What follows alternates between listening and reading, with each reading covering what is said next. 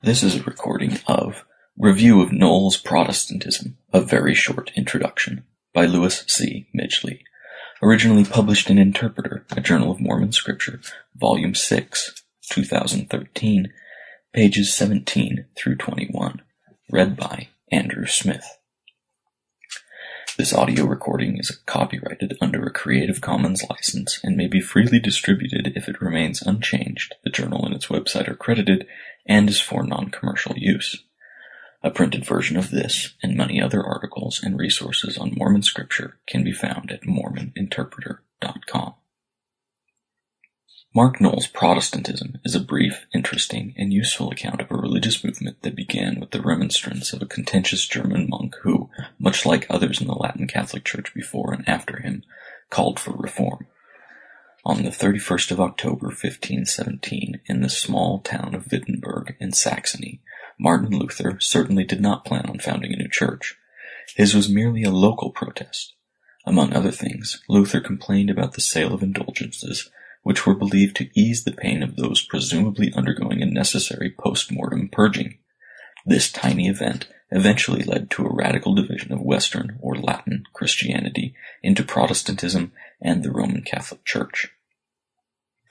In describing what he considers Protestant and Protestant-like churches, Noll asserts that the Church of Jesus Christ of Latter-day Saints, or Mormons, represented an American creation further from traditional Protestant norms than the Alexander Campbell Barton Stone movement that eventually yielded the Disciple of Christ and other sects. Quote, the Book of Mormon that its prophet Joseph Smith promulgated as an extension of biblical revelation became the foundation of first a new civilization in the western American desert of Utah, and then the stimulus for a new church that has spread around the world. First a civilization, and only then a church? Could Noll, one wonders, be unaware that the saints, beginning with Joseph Smith, have never seen their faith as Protestant, but rather as a divinely revealed replacement for all flawed Christianities, including those generated by the Protestant Reformation. Enormous diversity is the dominant theme of this fine, richly illustrated introduction to Protestant religiosity. Noll begins his story with the word diversity to explain the current Protestant movement and uses the word often. Diversity takes a strange form when he describes the stunning recent emergence of Christian faiths in sub-Saharan Africa. Noll describes African Christian leaders as deeply involved in healing and prophetic gifts that are not limited to the bland sign gifts commonly found in holiness and Pentecostal forms of Christian piety. For example, we learn that while in prison in Liberia in 1910, William Wyatt Harris was visited by the angel Gabriel in what was later described alternatively as a vision and a palpable revelation. Harris's fervent preaching, according to Noll, drew thousands who were organized locally around the twelve apostles he regularly appointed. Harris tolerated polygamy, much to the annoyance of missionary-led Catholic and traditional Protestant congregations who benefited considerably from his evangelism. Noll elsewhere indirectly stresses the theme of diversity. For example, Although the magisterial reformers were concerned about salvation right from the beginning, the ever-present internal conflicts within the movement generated an immense range of variations among Protestants in fleshing out this general picture of salvation. Despite this great variety of beliefs and practices, Noll assures his readers it is still possible to speak in admittedly very general terms about a common Protestant history. Today's sheer multiplicity of Protestant and Protestant-like denominations more than 38,000, we are told, makes it challenging to write a coherent history, Noll concedes. Some of the distinctive terminology generated rather accidentally by Luther's actions is explained. For example, it was Landgraf Philip of Hesse, a secular political figure who adopted Luther's teachings and organized like-minded German princes, who used the word protest in 1529 at an imperial diet in Speyer, Germany, thus giving us the labels Protestant and Protestantism. Luther's side of the Reformation took the name evangelical, while John Calvin's side became known as Reformed. Current use of the label evangelical has nothing to do with the name of Lutheran churches. Noll refers to two dynamic processes, the tendency of Protestants to change inherited doctrines in accord with intellectual norms from the Enlightenment and Protestant disunity that fragmented the Protestant world. He employs the word fragmentation to describe the anarchy of this diverse, ever-shifting movement. The stark dependence of Protestant ecclesiastical authorities on princes, kings, and other civil authorities is also noted.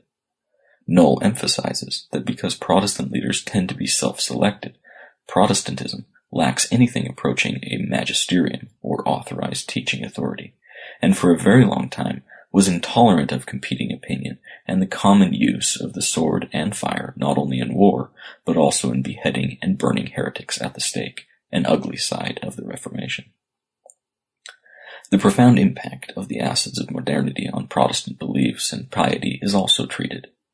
Noll tells the story of the famous Azusa Street revival in 1906 in Los Angeles that, at least in part, led to the dramatic rise of the Pentecostal movement in America and the subsequent stunning growth in what that variety of the Protestant movement, especially in the so-called global south or southern hemisphere. The best estimates indicate that some 600 million people are involved in the Pentecostal or charismatic movement today. Perhaps even more stunning is the emergence of an essentially indigenous Protestant style faith in China, now numbering somewhere between 80 to 100 million adherents.